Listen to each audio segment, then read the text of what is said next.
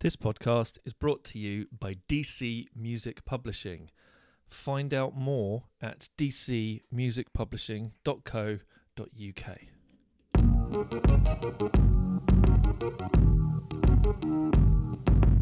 Hello, and welcome to the Behind the Music Business podcast. My name is Danny Champion. I'm the host of the podcast and owner um, of DC Music Publishing, for which this podcast is associated with. Um, I've been doing this podcast since 2018, and it's a music business podcast where I speak to a whole range of different people in the music business about their journey through the music business, how they got to where they are now, why the hell they're in the music business in the first place. Uh, in order, hopefully, to educate, provide information for those who are interested in getting into the music media entertainment industry, or those who are already in it and need to understand some new parts of it. Uh, this week's guest is Jack Williamson, founder and CEO of Music and You, psychotherapist, coach, and best-selling author. Um, I reached out to Jack, I think via LinkedIn actually, and we spoke over email um, about getting him on the podcast. And it was a really, really interesting conversation about someone who spent many, many years in the industry in kind of marketing, A&R, management roles, and then has pivoted away from those roles to what he does now within psychotherapy and coaching alongside some of the music business stuff that he still does. So we talked about his time in music, we talked about him getting into music, uh, his love for Spice Girls and getting the opportunity to work with them, uh, working as a manager. Uh, we talked about his fuck it list, so his version of a bucket list. And we also talked about his pivot into working in and around mental health, um, how he has perceived mental health in the music business, uh, his book, The Shitty Committee, and a whole range of other things. So I hope you enjoyed this conversation. It was it was really really great to meet Jack. He's a very inspirational person. So here is my conversation with Jack Williamson.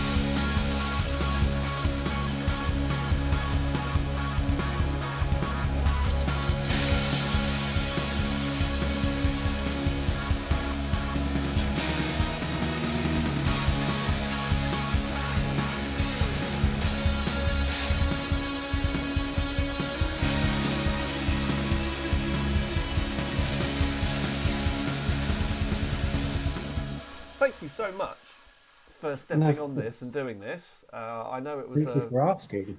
a very kind of out of the blue email, um, but I'm very, very grateful that you got back to me. Although you were climbing a mountain.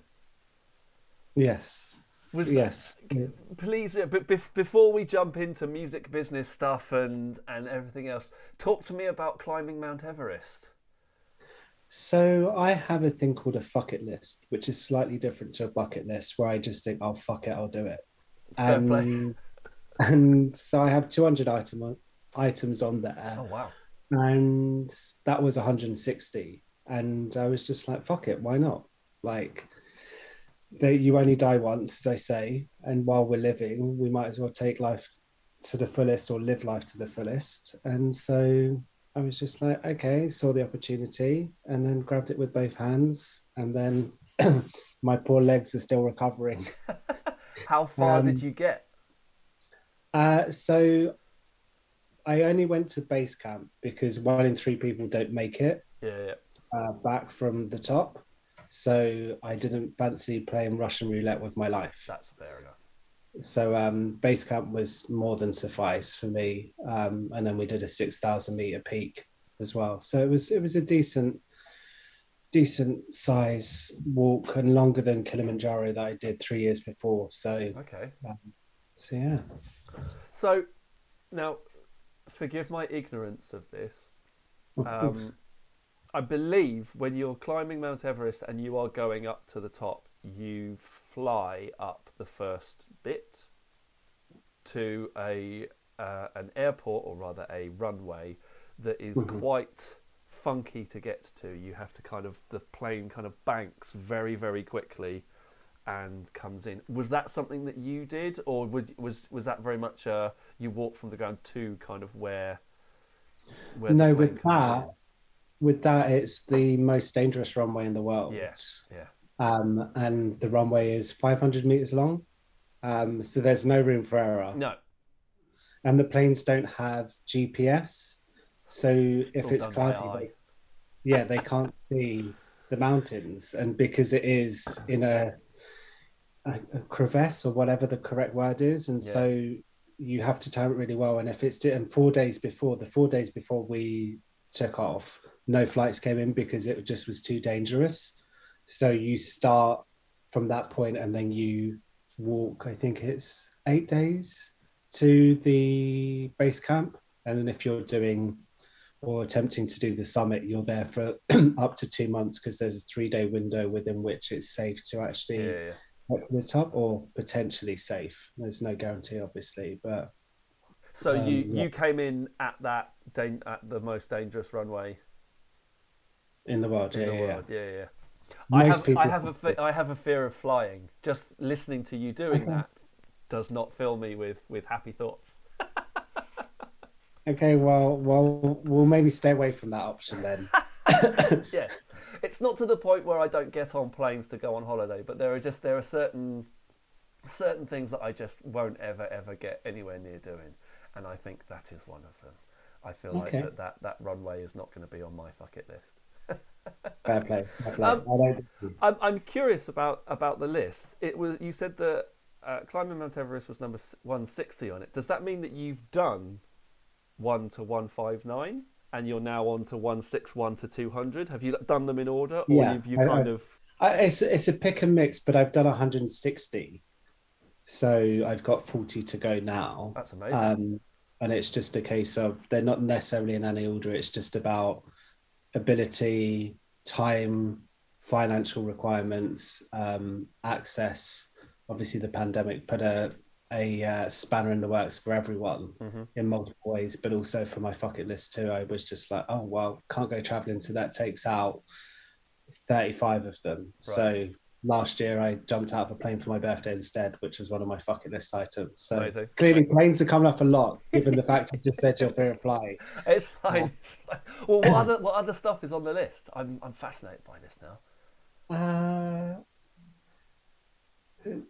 step foot on all seven continents. Okay. Um, one, so I stepped foot on Antarctica just before Christmas. Uh, so that was one. Um, jump out of a plane is another one. Yeah. Um, see a concert on every continent is another.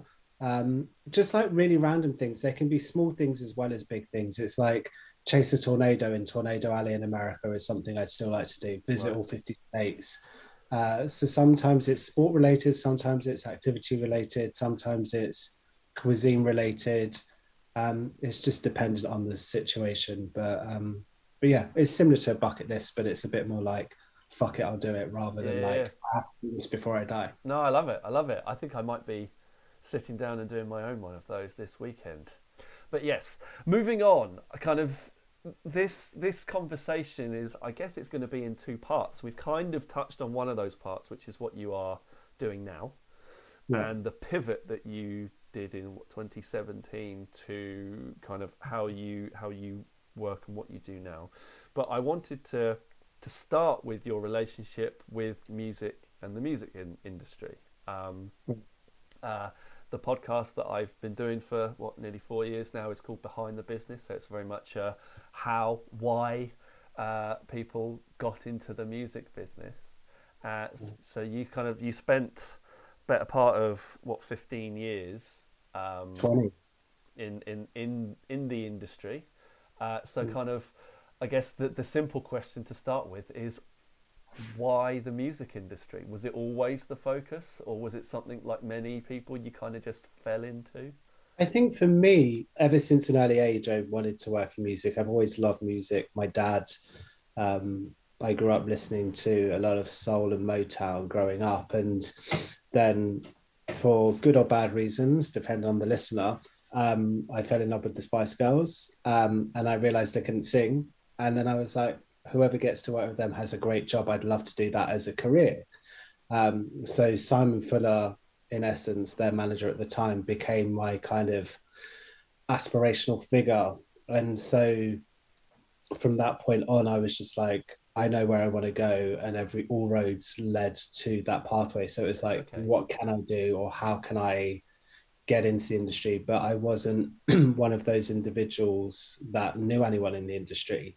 Um, my family had friends that maybe worked on the periphery, but no one that actually worked in the industry. So it was a case of having to hustle hard myself to find an opening. Um, and then that came in 2001. So yeah, nearly 21 years ago now. So it was literally you, you discovered Spice Girls in what, 96, 97, kind of mm-hmm. learnt as much about who was behind that band at, you know, in the late 90s. Yeah. And that's how you kind of went, no, there, there, there's a thing called artist management or a thing called record labels and stuff. And then it, was that just did you kind of take it upon yourself to to learn those sorts of things? Because you know, understanding record companies and publishing and artist management and stuff isn't isn't what a lot of people they kind of just see hear the music and you know they don't dive into the, into the background stuff. Was it something that you you dove quite deeply into off your own back? Yeah, I think there's something within me, innate within me, where it's like I'm drawn to the power behind the power or in this in this specific instance, the power behind girl power. So it's looking at Virgin Records, it's looking at Simon Fuller and 19 Entertainment at the time, or XIX now, looking at those companies, organizations, listening to the charts every Sunday back in the day. Now it's obviously on a Friday, but the releases in Our Price or Woolworths on a Monday morning, reading the credits and the liner notes, getting to understand the nuances, and then just forging a pathway forward then. And then I was just really fortunate that through a friend, their friend's dad was a tour manager. And okay. so I befriended them. And then they worked with an artist that most people in the world will know, because, especially because of Christmas, uh, Mariah Carey. And so through that, I met her publicist. Um, and then started working with uh, a wonderful woman called Connie Filippello, who also did George Michael. Um, in 2001 through to 2003 uh, while still at college and university kind of like an internship one day a week yep. Um, and that was my kind of starting and it's i also whilst at university did music and media management um, so it was a business management but applied to music and music media um, and so i learned a lot more of the technicalities of the industry whilst yep. getting that hands-on experience working at um, a publicity firm for arguably two of the biggest artists of our generation. Do you think if you hadn't met those those people, if you didn't have those links to to the industry like you have, you know, you, you said that you didn't have a lot of links, but there was a uh, a kind of a, a, there was a pathway to to mm-hmm. that internship. Do you think you would have still um, fought uh, to get into the music industry if you didn't have that at all? Well, I created that pathway. So it was like I had that vision. It was, it reminds me of when I co managed an artist called Gabrielle Aplin, and it's like her vision when we were going around to do all the deals. Um, when her third EP went top 10 and we were unsigned and had 465,000 downloads of her single that week worldwide. And we were going around and everyone was like, What do you want? What do you want? And it's like, all I want from a publishing perspective or all I want from a records perspective is to have the John Lewis Christmas advert. And I think similarly with myself, back then, if we were then to go back 11 years or even longer, 10, uh, 12, 13 years, I was like, I want to find an end to the industry. So my where your focus goes, your energy flows. And if you're looking for or you're putting that energy out there, you attract like-minded energy. So it's like all people come from all different walks of life. And if you're like, oh, I want to work in the music industry, I want to work in the music industry, I want to work in the music industry, I want to work in the music industry, and you're kind of clearly focused or hyper focused on that, you're then going to attract people that say, oh, I know so and so, or I know this, or they will not know anything. So the conversation quickly dries out. So it's about putting that focus and energy out there mm-hmm. to then attract those people because it was only through constant repetition of saying I want to do this, I want to do this, that then I found that. And it's yep. again, if if you don't communicate these things, people aren't necessarily going to know. So you just have to put yourself out there,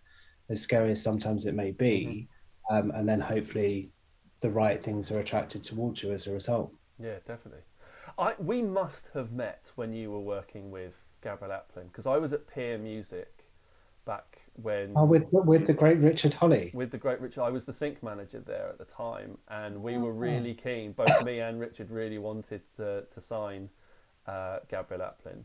Uh, and all that sort of stuff. So you must have come into that office, and we must have, and I must have said hi to you back way, you know, way back in the day. I, I feel that that I was going to say over in Richmond with the wonderful artists like Dee Adams and others that we probably did sessions with. So yeah, no, Richard I guess was more a relationship that James had that I had because of the pre-existing relationship with Newton Faulkner. Yeah. Um, but yeah, no, such a small world.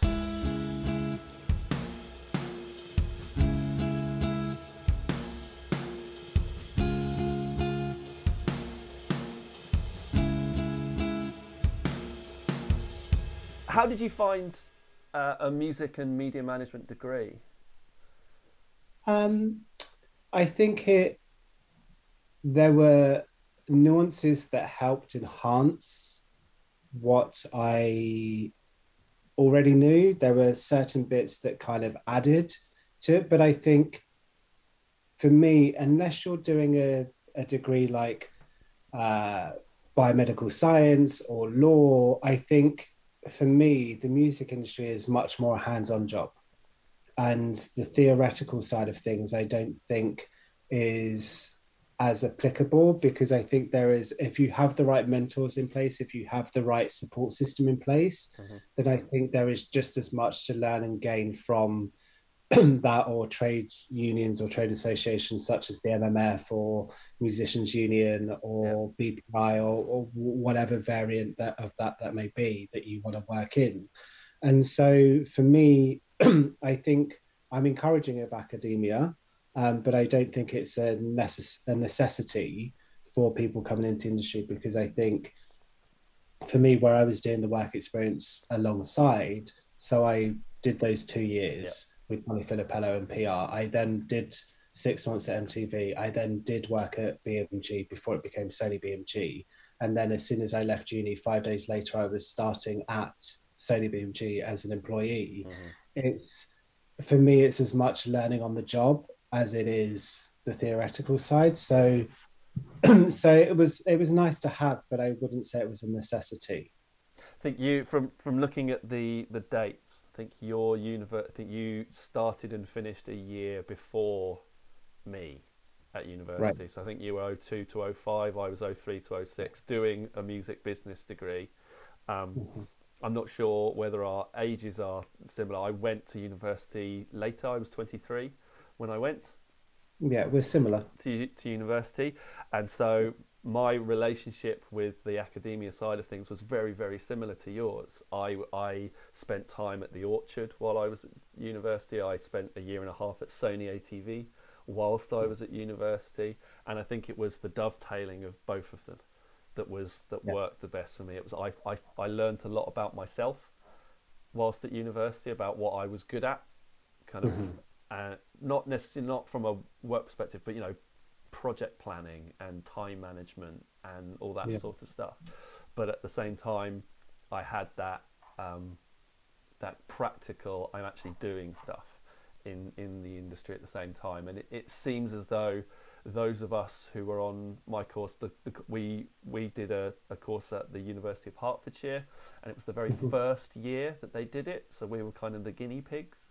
Uh, so it's a very very small cohort, and those of us who did that, who reached out, who tried to, who got internships, who, we're all still working in the industry, and those who didn't have kind of you know they've carved their own paths. It's it's very interesting hearing someone having like literally the same viewpoint as me in that aspect. I guess it's it's because I still think, as you rightly said, that there was a lot of students on my course that didn't do the placements or the internships or whatever, and that might be for a multitude of reasons. That might be because their cost of living or they had to have a full-time job or they had to have this or they had to have that but i'm like i often find that if you want something badly enough you'll find a way to make it happen it's like i still worked part-time as well as doing an internship as well as doing a full-time degree and yeah. so i just think you can juggle stuff around and it's like i'm like well if you can't then if you've got four or five weeks holiday a year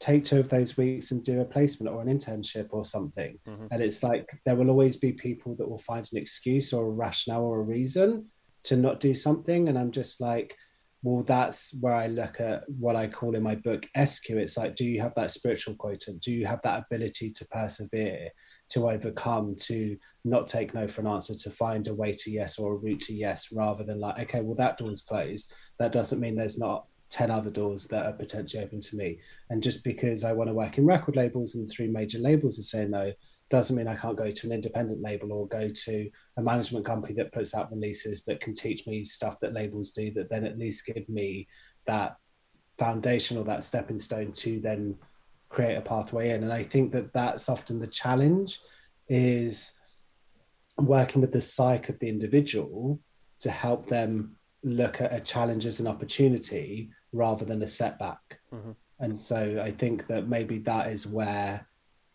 there is a continuation, but it's maybe more apparent now because of the notion of fees when we were at uni were 1,100 a year. Now they're 9,000 a year. And yeah. so there's a big discrepancy, and the salaries are not reflective of that massive jump in uh, yearly fees. How many of your uni cohort got into the industry and that you were kind of was, working with on a on a you know weekly monthly basis?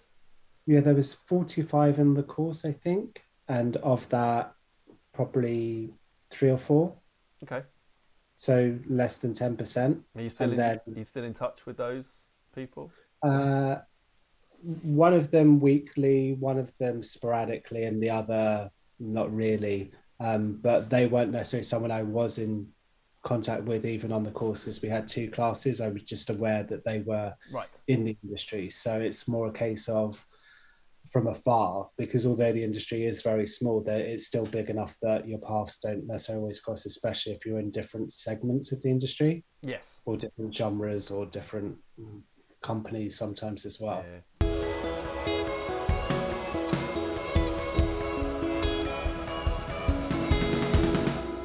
You spent uh, a lot of time at majors, Sony being the focus.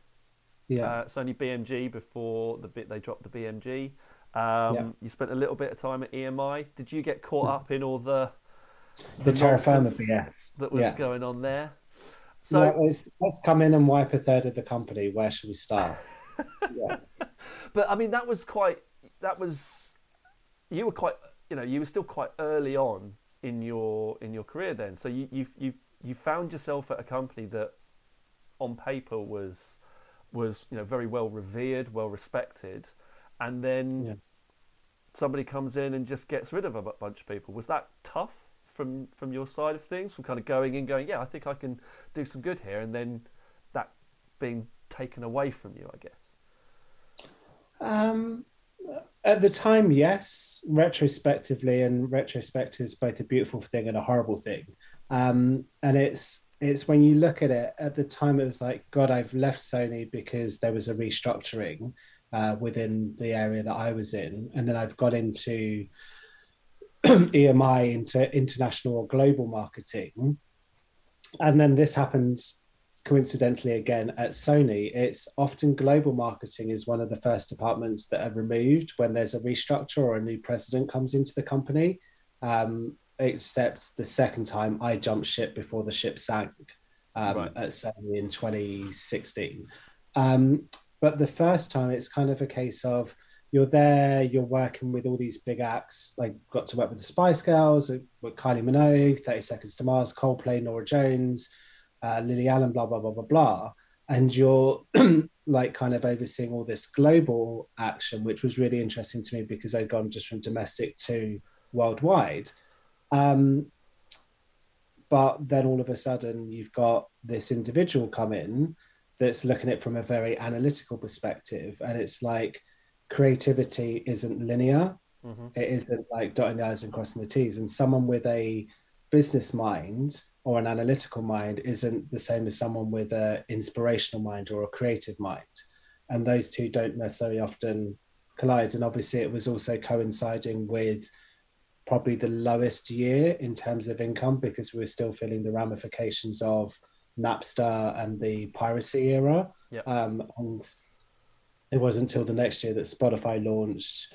iTunes was starting to come into hit, but it still wasn't helping to kind of bottom out the um, ongoing decline. So, from a money perspective, I understand wanting to cut the fat, but from a from a strategic perspective or a long play perspective, there was a lack of foresight from Terra Firma.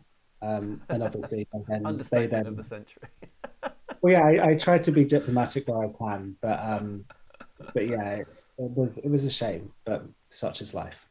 Do you feel from from someone who's been caught up in in something like that, and now that you're on the not necessarily in the music industry in the same way as you were, you kind of look into it from a different mm-hmm. perspective. Do you see the same mistakes being made, or do you think that the whole industry has has done a good job at kind of at making decisions that are slightly more future proof? Um, well, I often say history doesn't repeat itself, but it often rhymes. Okay. And so when you look at situations, we're all human at the end of the day and we come with emotions, and sometimes decisions are made from an emotional place. Um, and there can be an emotional connection to X or Y. Um, and so it takes leadership from um, rather than managing because managers control whereas leaders empower and it's it's that ability to look beyond what's in front of you to to speculate. And we can all speculate but none of us can tell which stocks are going to rise and which stocks are going to fall which artist is going to go and which artist isn't because if we did jonathan dickins would have 10 adeles if we did simon fuller would have 10 spice girls. It's like it's not as easy to navigate yep. that kind of projection, but at the same time, you do tend to see certain companies, certain individuals, certain areas continue to make mistakes. And you sometimes you just have to sit there and watch back uh, because you don't have an active participating role in helping evolve that perspective. Mm-hmm. So you kind of just sit there and you're just like, okay, that's an interesting decision. I'm, I'm curious how that will pan out. Obviously, you hope that it does pan out for the best, but invariably, often it doesn't. Um, but you know, every action comes with an equal reaction. And so, again, they've got to weigh that up themselves and make their own informed decision as to whether that action that they've taken is worth the reaction that it causes. Mm. I'm, I'm, I'm, I'm curious when you were told that you would be working on a Spice Girls record, how mm-hmm. did that how did that sit? It was interesting because I got the call the day that I was actually at Universal and I was in between Sony BMG and EMI and I was working this is so random. I was at Metropolis for an album playback with Kanye West for the graduation album. Right. And so I was really, really happy. But Spice Girls did their announcement that day of the tour and the greatest hits and all of that. And I was like, oh, God, I wish I could be with that. And then I got a call that afternoon saying, oh, you've got the job at EMI.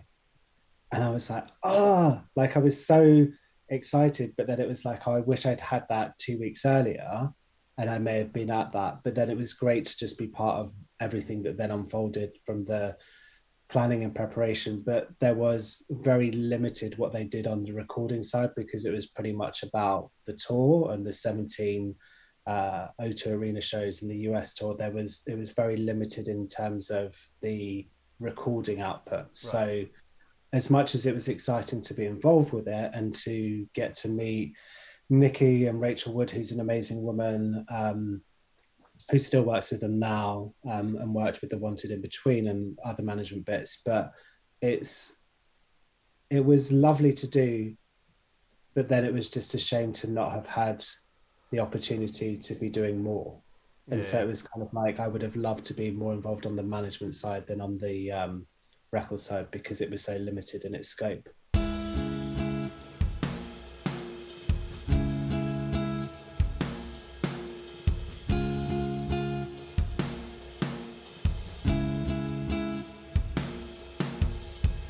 Between your times at Sony EMI and then Sony again later on, there was there's a couple of businesses, Sixth House and Jackal, that yeah. I don't know about. And yeah. when I was looking into what kind of the roles and what you were doing there, it was kind of everything. So, yeah. who were those companies? Um, how did you get? Was it kind of just looking for anything that kind of had the had the right job titles in there? And and you know you, you were doing a little bit of everything a little bit of marketing a little bit of publishing a little bit of everything. How was that? How did you find kind of juggling such a diverse uh, diverse role? So with the sixth house that was i got that through emi so basically one of the projects i worked on was um well a couple there was a band called rebelde which was the latin s club 7 um, and they performed three Maracana stadiums, which is the biggest football stadium in the world. Yeah. So they performed over half a million people in three nights. Um, and when the manager found out that I lost, he's like, "Oh, you should just come and work here in America." I'm like, "Oh, it's not as easy as that." Blah blah blah blah blah. Um, but then I got the opportunity to go out and work there with uh, the Sixth House, and so they had the management arm, they had a touring arm, and they had a publishing arm which was kind of slightly similar but different to when I was at Sony BMG the first time because I worked for Hugh Goldsmith and he had a management arm, a publishing arm, and the record label. So I was kind of quite familiar with that setup in almost kind of like a 360 company. And so for me, it was taking that learning or being exposed to that, but being a bit more involved and then being on the management side. So I would be with those artists, I would do that. And I got the experience of working in America and dealing with Latin America a bit more. So then that gave me that insight into okay, these are how different markets work. This is how you work in different settings. This is what is required of managers. This is, and it was just a bit more involved because record label you're one step removed like you're just looking after the records or publishing you're just looking after the publishing whereas when you're manager you're kind of on every touch point from the touring to the merchandise to the publishing to the records sometimes depending on boundaries you're also involved in their personal life as well depending on the level of artist and what's required and so having that with the six house really helped me but then i came back to london in 2010 and I found this artist online called Gabrielle Aplin. And I reached out to James, who I used to work with at Sony BMG, and I was like, "Oh, this girl, she's great. Like, check her out. Like, I'd love to manage her, but I don't have the expertise in a management capacity in the UK to do that." And so we went to see her in Bath. There was a couple of other managers sniffing around by that point, um, but then she decided to go with James and I and so that was where Jackal Entertainment was born because it was kind of right. If I'm doing something, I need to have an umbrella where I do stuff myself. So it was working in management, but also still doing some marketing consultancy here and there for different projects as well. Because management, you don't earn unless they earn, mm-hmm. and if you only have one client as opposed to six, then you become over reliant, and so there can be issues there or challenges where you're trying to navigate um, an artist that maybe isn't as proactive as you feel they could be or should be. Um, and then that can sabotage relationships because you are dependent on them putting in the work because you can't work unless they give you work. So you you're trying to navigate that terrain, and it is management is very much like being a parent, but without the unconditional love. I was going to say, do you did you like being an artist manager? Some people love it, and some people kind of do it until it it drains them a little bit too much? Um, I think I learned a lot from it. I learned a lot from myself. Um, I were happy to disclose I was let go as the manager. Um, and I always take ownership for my part in the demise of that relationship.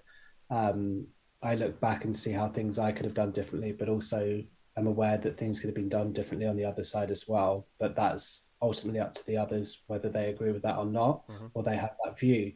But when you speak to so many managers, like a lot of my management friends from Mark, who used to manage Rihanna, to Don, who used to manage Kanye, 90% of artists will fire their manager at some point. And it's kind of heartbreaking to me because you see this pattern occurring again and again. And obviously, it is like a marriage in some respects. But I always say it's like the A's get the credit and the M's get the blame. When things go great, mm-hmm. it's the artist or the A&R that gets the credit. When things go wrong, it's the manager or the marketing person that gets the blame. And I've been both manager and marketeer, and so I've seen that. And so it's like, it's like, oh, you did it because we've given you a great song, and it's just like, well, no, there's more than just a great song that goes into the release strategy to help it be successful. Don't get wrong, you need a great song, but there's a lot of other components that go into that. And similarly with managers, it's like you often are the bad cop so that the artist can stay the good cop and you protect them from a lot of stuff. But then at the same time, it's like they may have a go at you for one thing that's gone wrong, but they're unaware of the other nine things that you've had you've to deal right. with. Yeah, yeah.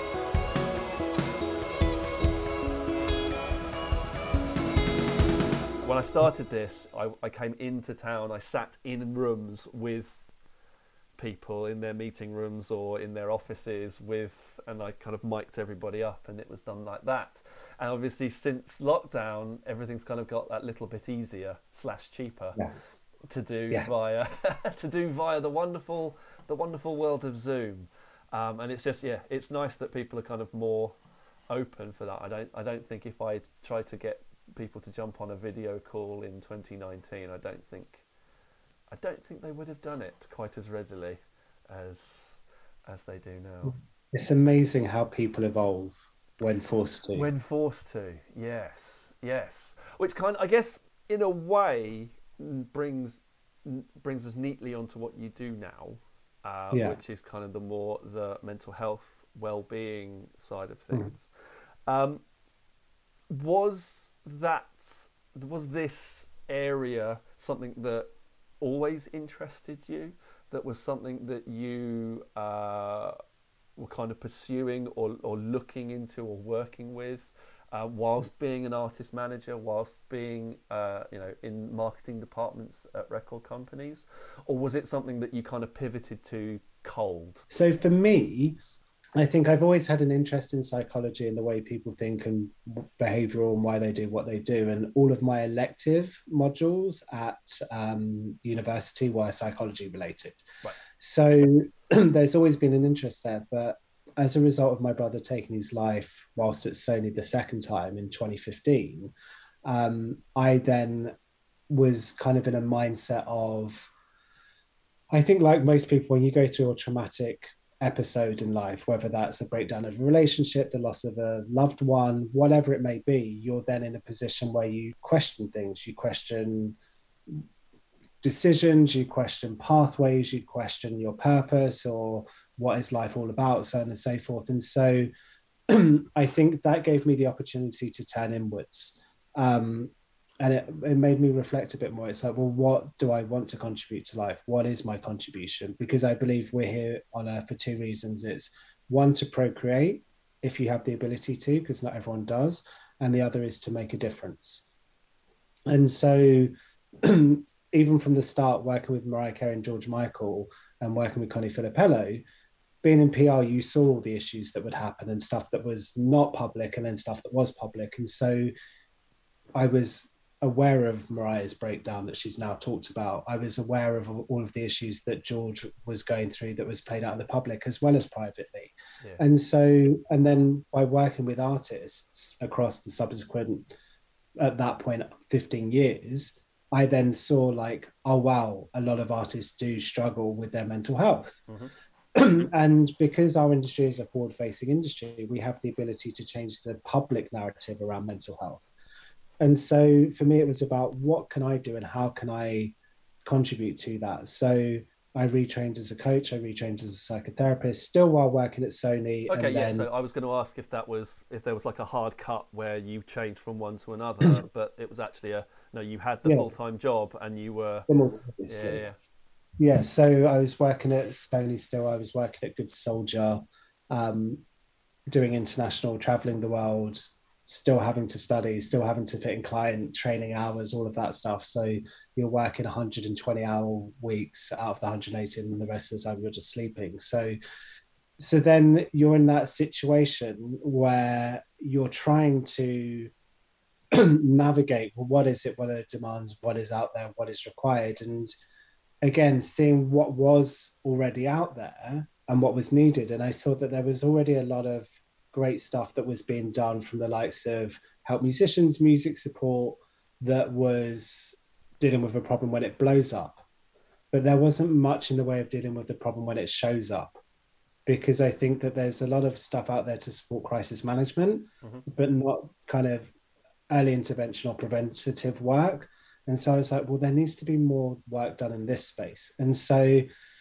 that has been why I've done what I'm doing now, is because I'm still interested in how can we better support artists? How can we better support the teams around the artists? How can we better support communication? How can we better support boundaries? How can we better support the trials and tribulations that um, anyone faces in this industry from the highs to the lows to the opportunities to the rejections so on and so forth and so for me it's about working collaboratively with management companies with artists with record labels with anyone that is open to having a conversation because surprisingly there's still so many that aren't open to have a conversation even though the narrative continues to change in mental health um, and so it's just about how can we better serve the industry? How can we better serve our community so that the 190,000 people that work in it are better supported so that they're in good to average mental health rather than poor to clinical? Um, and that those that are in poor to clinical are able to get access to the support um, sooner rather than later. How, where is or where has been your focus? Has it been on on the talent more, or has it been on the I don't want to say support stuff, but you know the people around the talent? Because I feel that there's there's a there was especially when I left London, there was a there was a, a the conversation of how how are the how are the people in marketing doing? How are the people in A and R doing? Should they be on their phones as much as they are? Should they be on call as much as they are? Um, have you found that you're actually working more with the people around the artist rather than the artist, or is it kind of about is it about even? Um, for me, it's even. If you were to ask other people that are doing the same thing, everyone will come up with a different response. It just depends on the demands, the relationships that each individual has with um, management companies, record labels, business people, and what they're looking for. Not everyone that works in the industry wants someone that has industry experience to work as a therapist or a coach, whereas others they like that because you understand how it works. So there's a, a relational understanding Yeah. rather than having to explain everything. It's like, well, it's not easy for me to cancel a tour because I'm on tour and I am the act that then holds up another 107 people. And so when you have a therapist, it's like, well, you should just cancel the tour. It's like, well, it's not as simple as that. So then from my head, it's like, okay, well, have you seen the doctor on Harley Street? Have you got Evie Burnett come in as a vocal coach? Have you got humidifiers? You do your vocal warm ups, you do your vocal warm downs, like looking at it from a supportive perspective, Mhm. whilst honoring that they maybe do need to take time out, but not just cancel the whole tour because again, it's like honoring their truth, but honoring the reality too. Um, and sometimes people that aren't from the industry don't understand that. And so sometimes that can cause challenges because of differences in understanding or belief systems. hmm How was lockdown uh, from your perspective, from a professional perspective? How much did you see things ramp, and how uh, how positive are you about things now that we are not, or we are behind the worst? Touch wood. Yeah. Um, I think it is different in different sectors. Mhm. I think it's different depending on what lens you're looking at it from. Um, so I think I always say this when I do webinars. It's like the pandemic was like there's an expression we're all in the same boat, but I call bullshit on that because we're not in the same boat. It's like we're all in the same storm. And some people are on a cruise ship, which were kind of like the record labels that that first year they actually increased 3.9%. Yeah. Then you've got the, I don't know, maybe the management companies that were an artist that lost maybe 60 to 70% of their income and they were in their own boats trying not to have the boat capsized. And then you had the live sector, which lost 90% in that first year and or 18 months.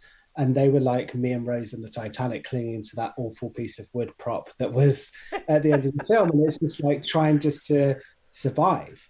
And so dependent on where you worked would depend on how secure you were from a job stability perspective yeah. which would then have a impact or implications on your ability to navigate this pandemic. But then in addition to that, it depends on are you an introvert or an extrovert? Those people that are younger and extroverted and love going out, all of that's been taken away from you. Whereas those that are introverted that love their own company, they were living their best lives. Not literally, but like they were more at comfort because they were used to that lifestyle. Um, and then those that wanted to be at home because they're away all the time, all of a sudden they're at home. So then it was a luxury, at least for the first period of time.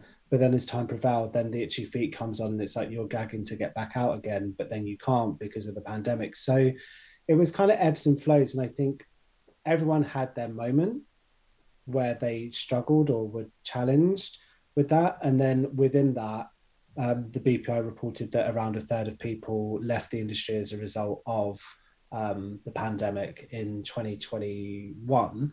Um, so it went down from 190,000 to 127,000 or around that. And so you're looking at those numbers and you're just like, okay, well, that I'm guessing primarily or predominantly would have been the live sector employees, mm-hmm. um, but that may be some management companies, that may be some artists, that may be some publishers, record labels, etc. But predominantly it would be the live sector management and artist, um, where it was no longer feasible because most of their income was made in live. So it's the power of pivoting that was able to do that. But I do think that there were issues where it's like you can't distract yourself. So it's like all of those distractions that we use, like hang out with friends or drinks or drugs or whatever the variant may be, being stuck in a room, four walls, or a house, no matter how big or small, you can't avoid anymore. You've got to confront. Mm-hmm. And so then that awakening for people was great for some awful for others. So it, again, there's so many variants that I think everyone was impacted differently and every sector was impacted differently, but it just depends on who you ask and how they navigated it.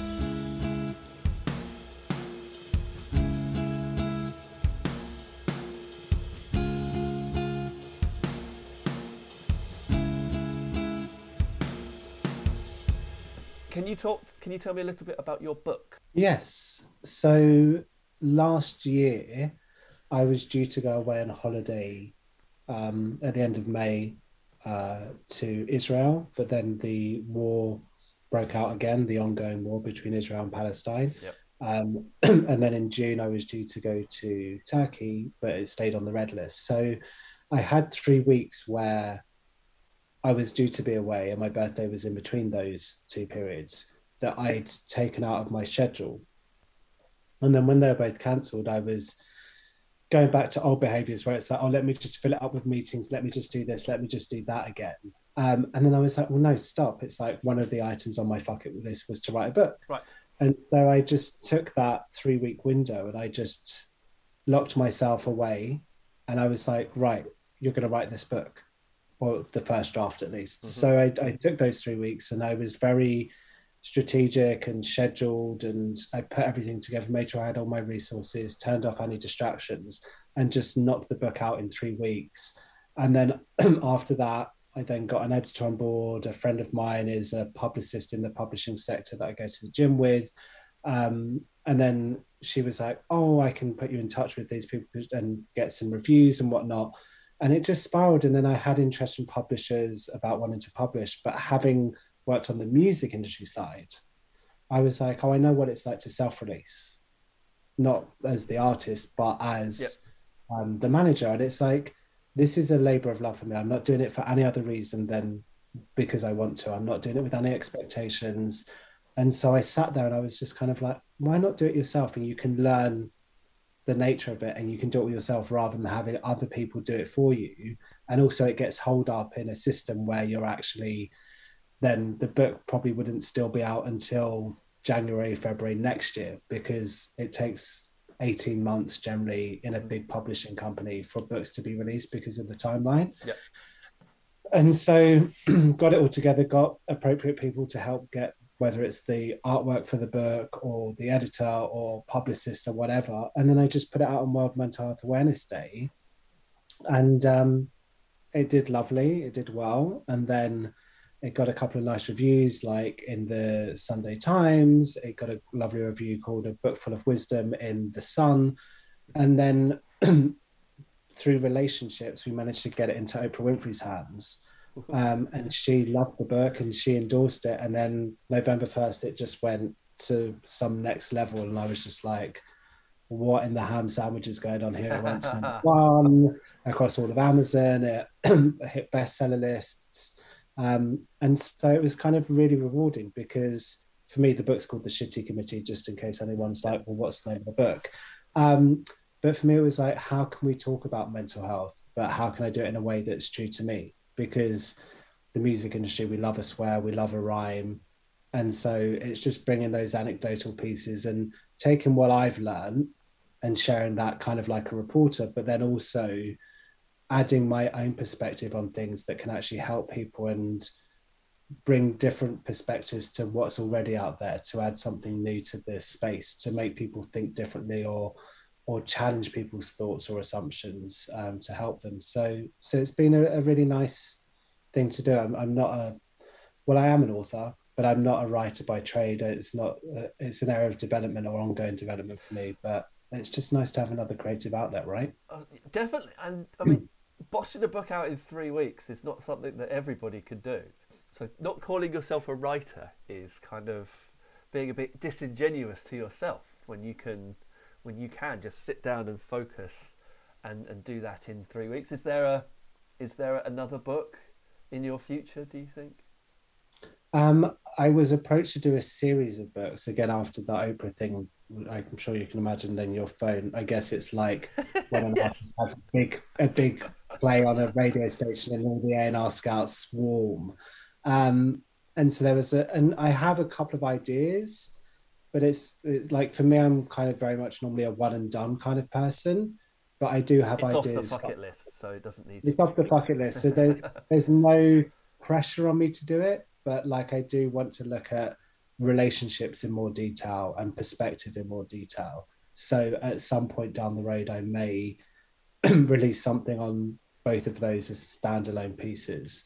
Um, but I've got other stuff that I want to work on or create as well. So um, that may they may stay on the back burner, or I may have a window of time and I might be like, you know what, fuck it, just going to knock it out Put it and then back on the list. Yeah. So yeah, so la- last question: what what's ahead for the rest of 2022, and what's the next thing that's going to be ticked off the fuck it list? So what's ahead for 2022? Well, I came back from Everest, and the two tours I was due to be on were postponed to 2023. So I'm I'm finding myself at the moment kind of slightly open to what may be out there. So I still have a lot of client work that I do, which kind of starts my week on Mondays and Tuesdays. And I, I want to keep those to two days, and then I keep the other three days to allow my creative side to be utilized more. So last year, for example, um, just off the back of watching a football match and speaking to one of my old bosses, we re-recorded the Atomic Kitten's song "Southgate, You're the One." Football's coming home again, and then had a top three single there. So that come that will obviously do its thing again at the World Cup in November. Um, and it's just about keeping my mind open for opportunities because whilst I do what I do now, I still have so much to give in a creative capacity Yep. that I don't want to limit myself and be like, I only do this. I only do um, therapy or coaching. So, like the project I launched with Lewis Capaldi in 2020 to provide mental health support for art uh, for concert goers, it's like, are there new projects or opportunities or things I can be involved in that either marry the two or maybe just a music focused or entertainment focused that I can do. So I'm just keeping an open mind, seeing what comes, putting it out to the universe that I'm open to new projects and new ideas, um, as well as clients, and then yeah, see where the wind takes me. Do you still do you still listen to a lot of un, under the radar, unsigned, emerging music? See what's and and do you ever get that kind of that twinge of oh, I could I could I could manage them. I could get back. I could get back in, and I could do this and do that. Or are you kind of happy happy to look at it from from a different perspective now? Um, I mean, i w- I've been involved for the last couple of years with BBC Introducing, and uh, we just announced the winners of the BBC Introducing Live Lounge competition last week. Um, and I was involved with a lot of the artists, and there's so much talent out there that you do get excited. And so and then I'm working with a few of them like more in a therapeutic or coaching capacity or mentor capacity. But sometimes there are those artists that you see that they have that je ne sais quoi, that that's something that makes them stand out. That not just that they're talented, but you speak to them and you're like, you've got it. Like you're not just this. And I think the more that I've done this now over the last 20 years, the more you can spot the ones that have the talent but they don't have the drive to make it. The ones that have the drive but don't have the talent to make it, and those rare two that have the drive and the talent, that it's like those are the real gems. Yeah. That you that only come along once in a blue moon, um, and it's like if you can find them and you can harness that, it's just so never say never, but I, I'm not proactively looking, but if an opportunity was to come across my desk and it was too good an offer to uh, turn down, then I would be open to it, basically. Jack, thank you so much for chatting to me today. It's been an absolute pleasure. Likewise, thank you, Danny. I appreciate it, and um, yeah, it's so interesting how our paths have crossed in some way, shape, or form, and then they cross again.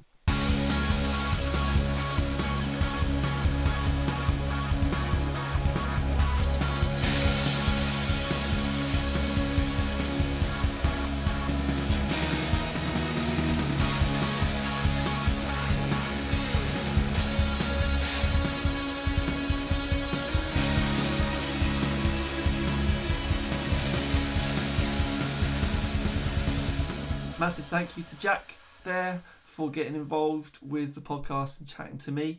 Uh, if you would like to know more about what he does, uh, go to his website, jackwilliamson.co.uk, or find him on LinkedIn or Instagram at Jack Christopher Williamson.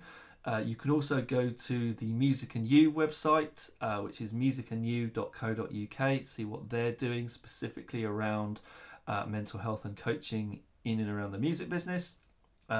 You can also find Music and You on Instagram at Music and You Official. And also, there's a bunch of Spotify playlists. So type in Music and You Official, all one word, in Spotify, and you will find all of their playlists. As always, thank you to Bloompool for providing the music. Uh, if you're interested in hearing more of his stuff, find him on Spotify at Bloom slash Pool and also listen to his curated playlist, Moonlight Sessions. Uh, he has got new music coming out this year, so uh, uh, look forward to that if that's your cup of tea. Um, you can get in touch with me uh, via well, by going to my website dcmusicpublishing.co.uk, and there's a whole range of ways to connect on the website. Uh, find me on Instagram at DC Music Publishing. Find me on Twitter at Danny Champion. Find me on Facebook at DC Music Business. Uh, there's a few more of these. I'm desperately hurtling towards episode 100. So, um, yeah, we're in the 70s now. So, uh, very much fingers crossed. I think I'm, i will get there. Uh, so, yes, um, I shall talk into your ear holes again very, very soon. Uh, thanks for listening. And yeah, thanks for listening.